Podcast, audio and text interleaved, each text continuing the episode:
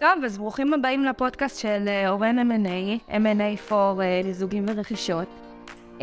פספסתי את ההצגה החשובה הזאת שבוע שעבר, ומי שלא היה שבוע שעבר אז הוא הרוויח מהיום, מי שהיה שבוע שעבר אז אני מתנצלת. אני פז פישמן, אני מנהלת הפרויקטים של המחלקה, וכחלק מהעבודה שלנו במהלך החודשים האחרונים הבנו שאני והשותף המנהל שלצידי יורם פישמן מנהלים הרבה מאוד שיחות לאורך היום-יום שלנו, בין אם זה בפגישות, לפני, אחרי, בעמדת הקפה, בעמדת הסיגריה, והבנו יחד עם החברה והצוות שלנו שמה שאנחנו בעצם מדברים יכול וצריך לעבור הלאה, ושכדאי שעוד אנשים ישמעו את זה. לא כי בהכרח כל מה שאנחנו לומדים זה חשוב, אבל זו פרשנות שאולי כן כדאי לשמוע. והיום בעצם מה שאנחנו הולכים לדבר עליו זה הצוות של הסטארט-אפים. עיקר ההתעסקות שלנו במחלקה היא סטארט-אפים בשלבים שהם מאוד מוקדמים שלהם, ברמת ההגינות הרעיון, ברמת אולי אנחנו אפילו עוד לא צוות. ומה שאנחנו רוצים לדבר עליו זה על החשיבות של הקמת צוות נכון, עם נושאי תפקידים חשובים. אנחנו נדבר בפרק הזה גם על התפקידים הקלאסיים, גם על התפקידים היותר עדכניים שיש לנו היום בתעשייה הזאת, וגם אולי על כמה שנים קדימה אנחנו ננסה לעשות קפיצה ונדמיין איזה תפקידים ישרדו, איזה תפקידים לא ישרדו, וזה מה שאנחנו נעשה היום. אז שוב שלום לשותף המנהל יורם פישמן. בוקר טוב, צהריים טובים, לילה טוב, תלוי מתי אתם מאזינים. יפה. טוב יורם, אז כחלק מעבודת המחקר שלנו, גם לקראת הפודקאסט הזה, אבל גם לקראת הישיבות שלנו עם צוותים שונים, בעצם עשינו סוג של מינוח ומילון מושגים לתפקידים שיש בסטארט-אפים. אם אנחנו חוזרים לתפקידים הקלאסיים, כפי שאנחנו מכירים אותם, אז יש לנו את ה-סי אי או, המנכ"ל, ה-סי או או, נקרא לזה סמנכ"ל התפעול הראשי, הוא המשנה למנכ"ל, יש לנו את ה-סי טי או, שזה מנהל הטכנולוגיות, סי אם או, מנהל המרקטינג, או כפי שאתה היום אמרת לי, יש כבר מונח נוסף, סי אס אם, שזה Customer Success Manager, זה כבר לא רק המרקטינג, יש לנו את ה-סי אף או, שזה מנהל כל מה שקשור להתנהלות הפיננסית, והתפקידים שככה כשאנחנו חקרנו, ראינו שזה התפקידים הקלאסיים המוכרים, שהיו מוכרים לא רק בסטארט-אפים, זה היה ייחודי לכל חברה, לכל דבר מאוגד. כשאנחנו צללנו יותר לעומק ואמרנו מה יש תפקידים שהם לא פחות חשובים מרמת ההנהלה הבכירה, שייחודיים מאוד לעולם הסטארט-אפים, אתה מיד זרקת ככה בשלוף, שיש לנו כמובן את ה-פי אם, הפרודקט מנג'ר, את ה-פי פי סי אם, אם זו חברת סטארט-אפ שבונה על שירותים מסוימים, אז זה Paper Click Manager, Data Scientist ו-Data Analyst, זה דברים של תפקידים שלא יהיו קיימים, נקרא לזה התעשיות הקלאסיות, בחברות הקלאסיות. אם אנחנו עכשיו מסתכלים רק על סטארט-אפים, ואני פז ויש לי רעיון מדהים, ואני יושבת כרגע במחסן של הבית שלי, ורוצה להקים לעצמי את הצוות המנצח. מי מהתפקידים הקלאסיים חשוב שייצא איתי קדימה, מי מהתפקידים הייחודיים לסטארט-אפים חשוב שיהיה איתי מראשית הדרך, מה חשוב?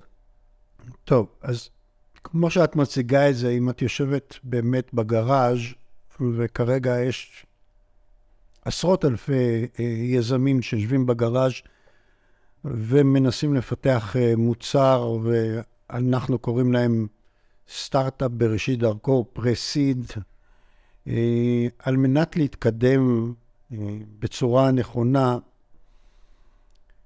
כשבאים לאייש תפקידים, התפקיד הראשון שהייתי מחפש לאייש זה דווקא תפקיד קלאסי שכולנו מכירים וזה ה-סי אף או.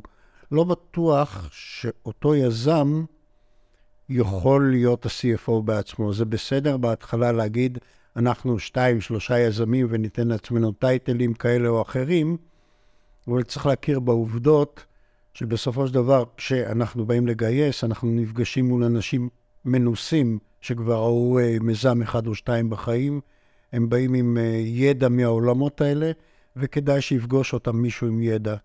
ואם אנחנו לא כאלה, אז הייתי מגייס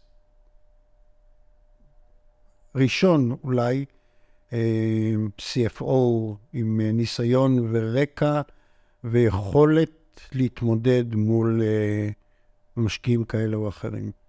זאת אומרת, אם אני מבינה אותך נכון, ואני גם קצת אחבר אותנו לפרק הקודם, שאמרת, היום משקיעים מחפשים להשקיע בחלום, לא פנטזיה, חלום, בר יישום, בר הגשמה.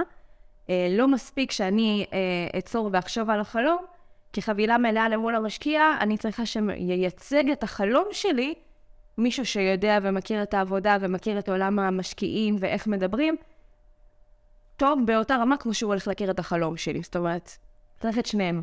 לגמרי נכון, זה בדיוק כמו אותו דבר שניקח כבר, ואני קופץ הרבה מאוד קדימה, נניח לסטארט-אפ שכבר עבר וגיוס אחד, ועכשיו הוא רוצה להגיע לראונד טו, וכחלק מהמעברים האלה, בדרך כלל אנחנו נחפש אנשים שישבו בבורד שלנו, שיתנו נופח מכובד יותר לבורד, אז זה לא רק נופח מכובד לבורד, זה באמת אנשים שהם יהיו באדוויזורי שלי, ואני אחפש אנשים שיכולים לתרום. אני חושב שבשלב הראשון, על מנת לגייס כסף, צריך שיהיה מישהו שיודע להתמודד, ולכן, אכן, כן, הייתי מחפש סי אף או.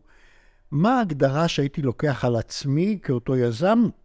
הייתי מתחמק מכל הקיצורים האלה שדיברת עליהם לפני רגע, סי אף או, סי טי או, סי או או, או whatever, והייתי אומר founder, manager, או אפילו president, אבל לא הייתי מנשל לעצמי תפקיד של executive officer או משהו כזה, כי בואו נצטנע, יש אנשים עם הרבה מאוד ניסיון בעולמות האלה, שווה להשקיע בהם בהתחלה, כדי שהחלום יתגשם. זה מעניין, כי כשאני מדברת עם אנשים בעלי רעיונות, יזמים, בטח יש להם את הרקע הטכנולוגי, הרבה מאוד פעמים המשפט שאני נתקלת בו, נקרא לזה בצניעות או שלא, זו התפיסה שלהם, זה אני מביא גם את הרעיון לצורך העניין, וגם את היכולת הטכנולוגית, בלעדיי אין בסופו של דבר, המיזם לא יקום, כי אם אני לא הייתי הוגה את זה, אם אני לא אכתוב את שורות הקוד, או, או, או ארכח את המוצר, או אפתח את הפורמולה, העסק לא קיים. זאת אומרת, מי אם לא אני, יהיה ה... אני קרא לזה ה-Chief Officer, הרשות. אוקיי. Okay. יש אדם שמתמחה בבנייה. הוא יודע להניח בלוקים בצורה מטורפת. ויש לו ידי זהב, אבל הוא לא יכול לנהל את העסק כי הוא עסוק בבנייה. ואנחנו מחפשים מישהו שההתמחות שלו היא ניהול, לא בנייה.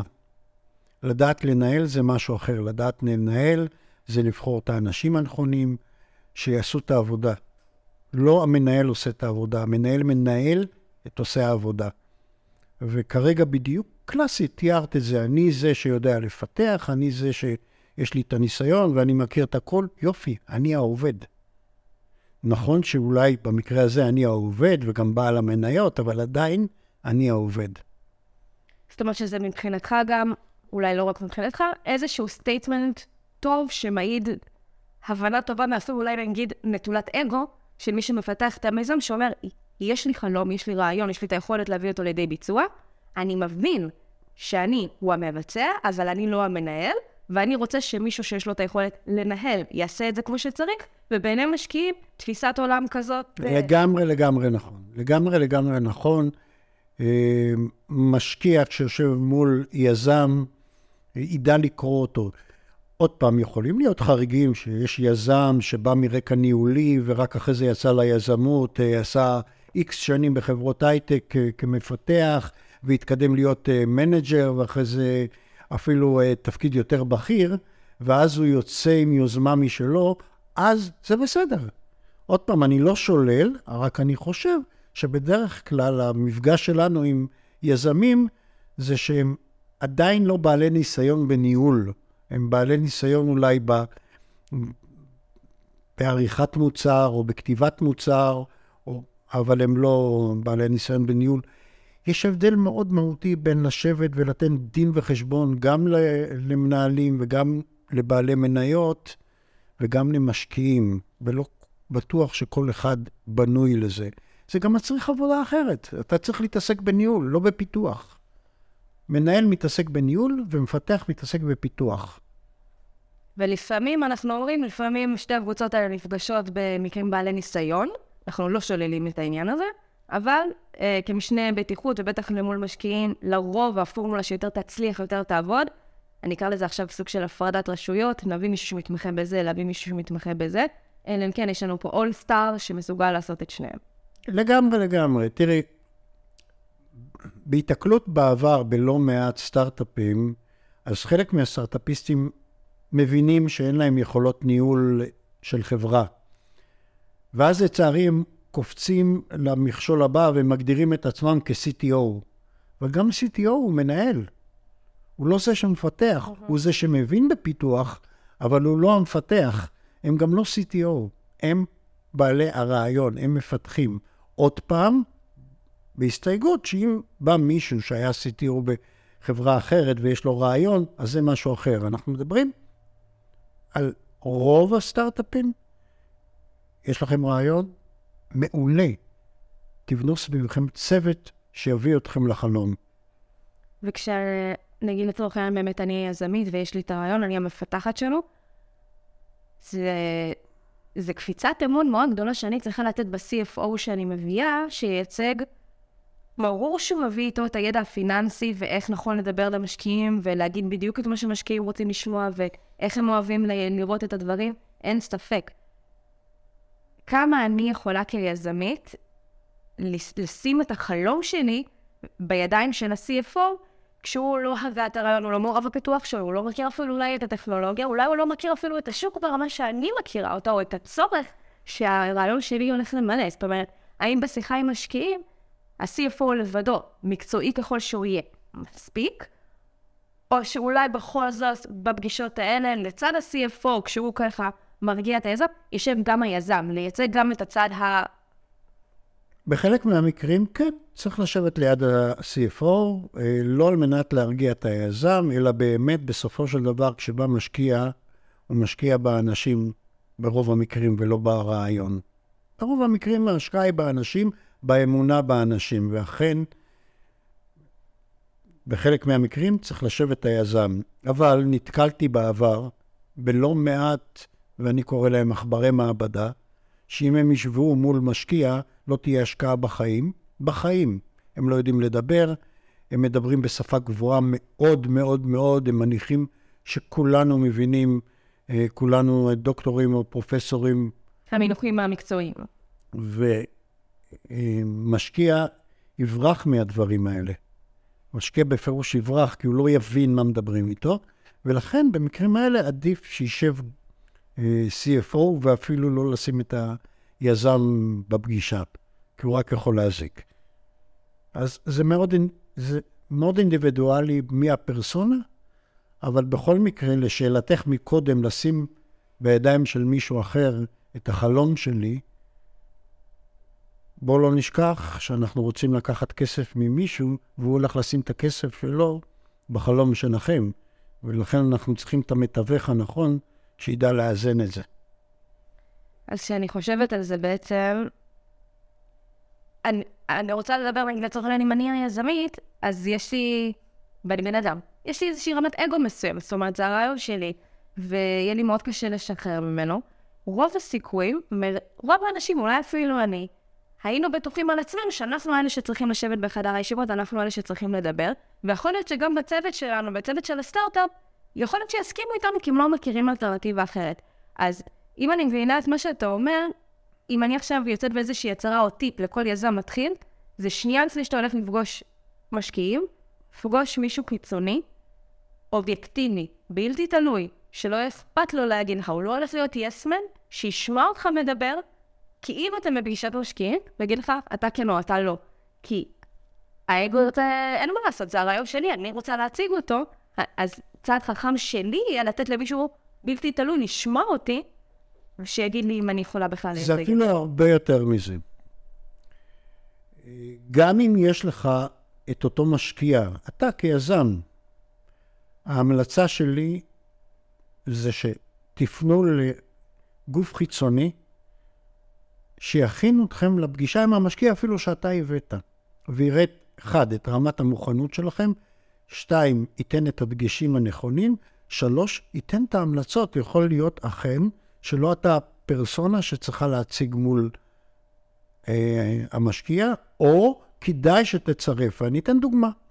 לפני אה, כשבוע וחצי, נפגשתי עם סטארט-אפ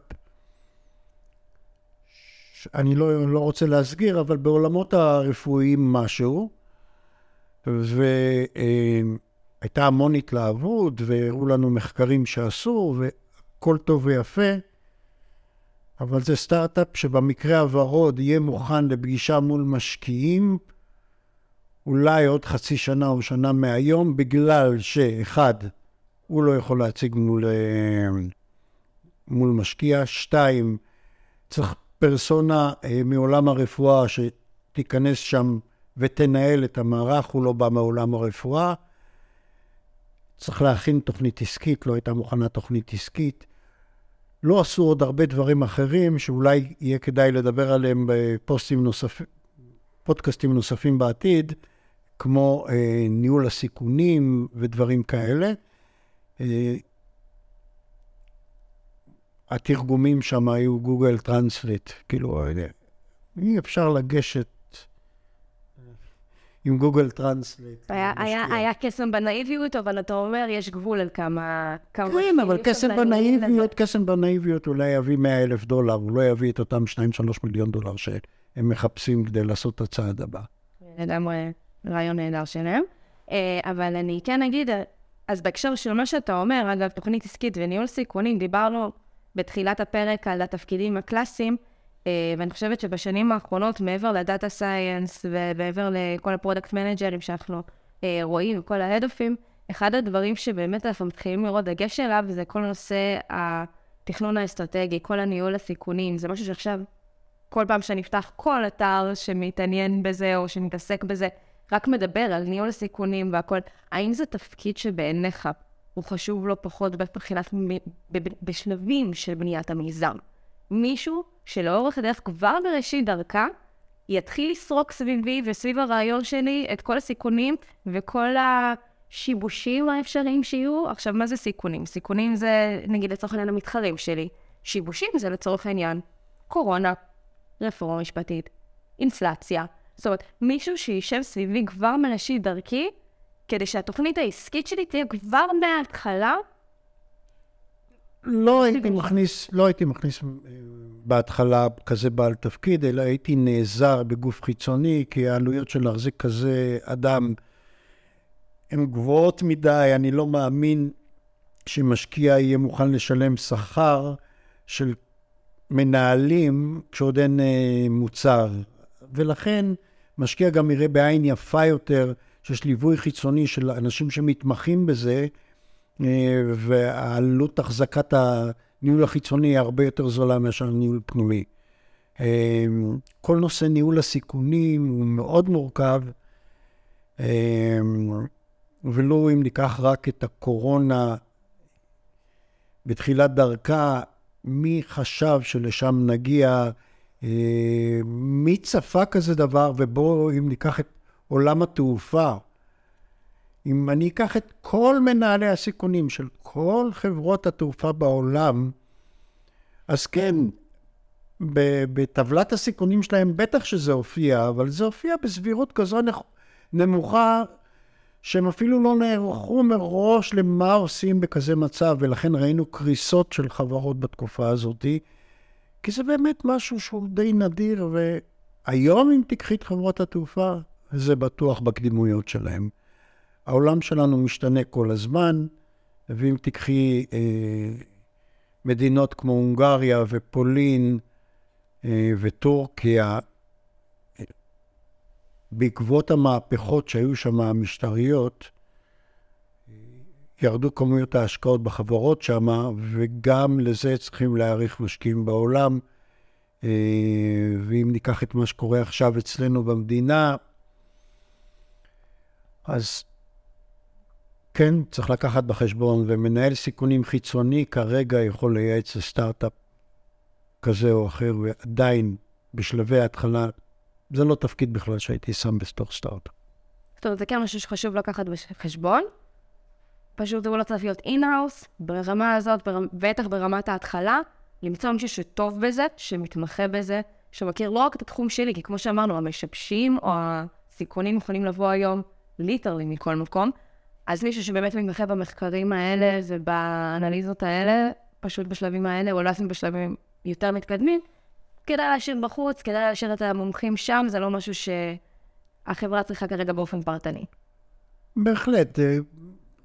להחזיק מנהל סיכונים, אתה כבר צריך להיות חברה, חברה אמיתית, עם פעילות גדולה מאוד, עם, עם כמות מסוימת של עובדים.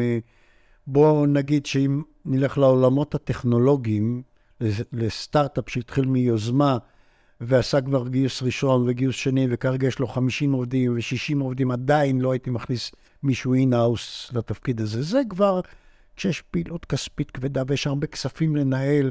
בוא ניקח את המשבר שהיה בשתי הבנקים שקרסו בארצות הברית. אז במקרים האלה יכול להיות שמספיק הסמנכ"ל כספים כדי אה, לבחון אה, באיזה בנקים לשים את הכסף שלי, אם לקחת סיכון לשים את כל הביצים בסל אחד. עדיין לא הייתי מחזיק מנהל סיכונים. כשאתה כבר מגיע לחברה בסדר גודל של חמש מאות, שש מאות, שבע מאות, שמונה מאות, אלף עובדים, אלה המקומות שבהם הייתי מכניס כזה, כזו מחלקה אין-האוס. זה לא חייב להיות אה, מנג'ר ברמה של אופיסר, זה יכול להיות תחת ה-סי או או או תחת ה-סי אף או ב- לאורך כל הדרך. בדרך כלל תחת ה-סי אף או. מעניין. אז בעצם, אוקיי, אני מבינה את זה. אני כן רוצה לחזור אחורה, אמרת את זה גם בפרק הקודם, ואמרת וציימת את זה כבר גם בפרק הזה. זה כאילו משהו שהיא עובדה שהיא ידועה לכולם, אבל אנחנו לא מספיקים, לדעתי, שמים על זה את הדעת, והיא כן הולידה לי שאלה שהיא קריטית. אמרת, שאף אחד מאיתנו פה, היא לא הולך להמציא את הגלגל הבא, או לפחות יכול להיות שהמציא את הגלגל הבא, אבל מרב הסיכויים שבמקביל אליי יש עוד איזה כמה עשרות או מאות או אלפי אנשים שחושבים פחות או יותר על אותו כיוון, אותו בעיה או אותו מענה לצורך במקביל אליי. זאת אומרת שיש גם איזושהי תחרות כזאת של מי יצליח ומי יגיע לכדי יצירת מוצר קודם. אז כשאני בונה צוות וכשאני מתחילה את המיזם שלי, לפעמים יש את הדילמה על מי אני צריכה לתת יותר דגש, על עובדים יסודיים, או על שיקחו את הזמן אבל יעשו את הכל כמו שצריך, או על עובדים תקתקנים שיביאו אותי למצב שיש לי איזשהו שרד או פורט להראות למשקיעים, שעדיין כאילו יהיה צריך לתקן ויהיה צריך לגמר ויהיה צריך על מה לעבוד עליו. לפעמים אנחנו עומדים בדילמה מבין שניהם. לא רבים העובדים שיודעים לעשות גם ביסודיות וגם במהירות, C, בטח לא בהתחלה. נורפת פה שתי דברים. אחד, אמרת שיכול להיות שאני הולך להמציא את הגלגל, אבל אני לא יודע עוד כמה מנסים. ולכן, כל משקיע יבקש ממני לראות מי המתחרים שלי. לא תמיד חיפוש בגוגל ייתן לי את כל המתחרים. ולכן, כשמדובר בהשקעות גדולות, כדאי וראוי לשים כסף על מחקר. יש כמה חברות גדולות בעולם שאתה יכול לפנות אליהם, והם ייתנו תשובות יחסית די מהר בעניין של ימים, מה שלאדם אחד או שתיים או עשרה ייקח חודשים אם לא שנים להגיע. זה קודם כל לגבי עוד יזמים שיושבים ברקע ומנסים לפתח.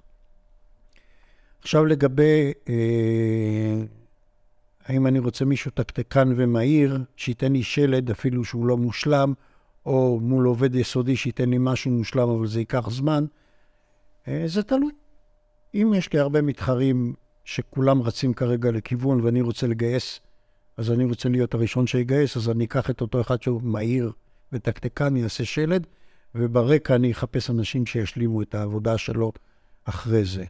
אם אין לי מתחרים, אני אעדיף אחד שהוא פרפקציוניסט ויתקדם סטפ ביי סטפ, ונוכל להביא כמה, מוצר כמה שיותר בשל בכל שלב שהוא. בסדר? ופחות את השלד האטרקטיבי למשיכת משקיעה. אז אני כן רוצה אז לעשות איזושהי קפיצה ביחד איתך אל, ה... אל העתיד, נקרא לזה ככה. אה, הייתה לי שאלה מוכנה, אבל שנייה לפני שהתיישבנו להקליט, בדיוק קראתי אה, כתבה, אני ארים פה קרדיט רגע, באתר דה מרקר, אה, שאילון מאסק ועוד יזמים אה, שונים של אה, פיתוח מערכת ה-איי איי, אה, פרסמו מכתב פתוח, שבו הם אומרים, תעצרו את פיתוח איי איי לפחות לחצי שנה, אה, כי יש חשש ממשי לביטחון ולהבטחה של אה, בני אדם. אז כנראה שיהיה דילי קליל, אם זה באמת, אם קריאה תענה אליהם, לעצירת הפיתוחים של ה-איי איי, אבל גם חצי שנה זה לא עוד הרבה זמן. וכשאני מסתכלת על התפקידים דאטה סייאנס, דאטה אנליסט, עיצובים, מרקטינג, הכל, כאילו המון תפקידים, שכשאני שעשעתי, ככה עם כל מיני מערכות איי איי שונות, צריך לראות שמצליחים להגיע לתוצרים לא רעים בכלל. האם לדעתך בטווח של השנים הקרובות אנחנו נראה שינוי גם בעולם הזה של התפקידים? זאת אומרת שה-איי איי יתחיל לאט לאט לצמצם מחלקות, למטר מחלקות שלמות לגמרי? לגמרי, לגמרי. בוא, בכל העולמות יש התקדמות ושינוי בבעלי תפקידים, יהיו מקצועות שימחקו מהעולם. אבל זה לא, לאו דווקא בעולמות הטכנולוגיים, אלא ממש מקצועות. למשל, בואו ניקח מנהל חשבונות.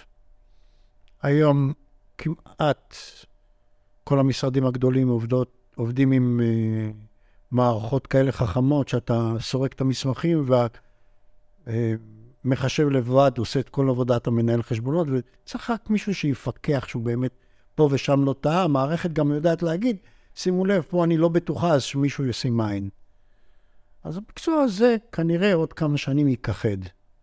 לא יהיו יותר מנהלי חשבונות. יש לא מעט מקצועות כאלה בכל התחומים. אם ניקח את עולם הרכב, כמה מכוני הרכב יהיו עוד עשרים שנה, אם כל, המכ... כל המכוניות יהיו חשמליות?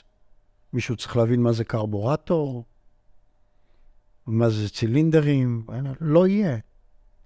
אז כאילו, כן, העולם מתקדם, העולם מתקדם, ו... ויש שינוי בכל התחומים, ברוב המקצועות.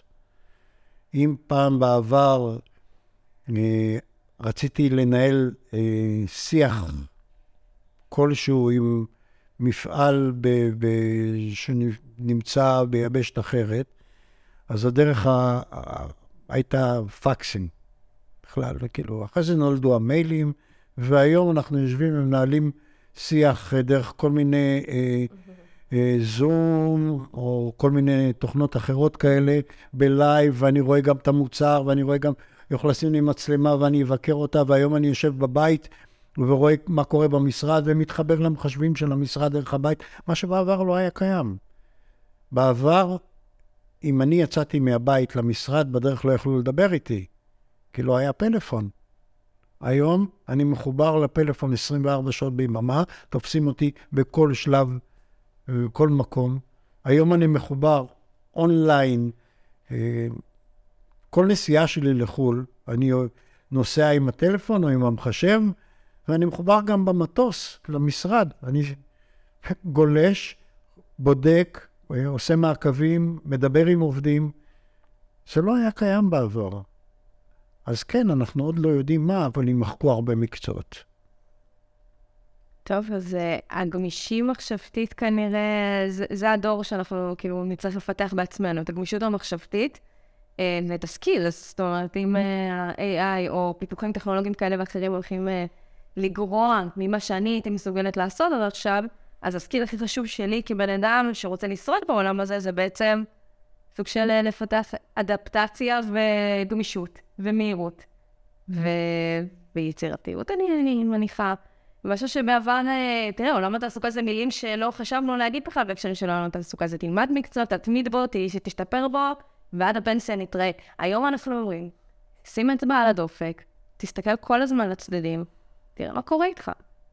ותחשוב כל פעם, מה יכול להיות הצעד הבא שאתה תקפוץ אליו, כשהעבודה הנוכחית שלך עלולה להיות מוחלפת. את מחזירה אותי בערך חמש עשרה שנה אחורה, כשפתחתי מחלקה לליווי עסקי לחברות,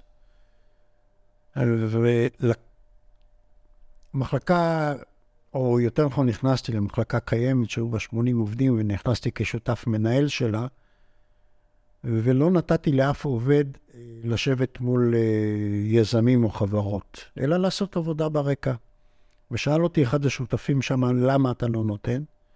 אמרתי, אני מכשיר שתיים, אחרי שראיינתי את כלל העובדים, וכולם היו או כלכלנים או עורכי דין או רואי חשבון. ורק שתיים נראו לי שמתאימים, וההכשרה שלהם תיקח שנה. אני אומר, איזה הכשרה אתה עושה להם?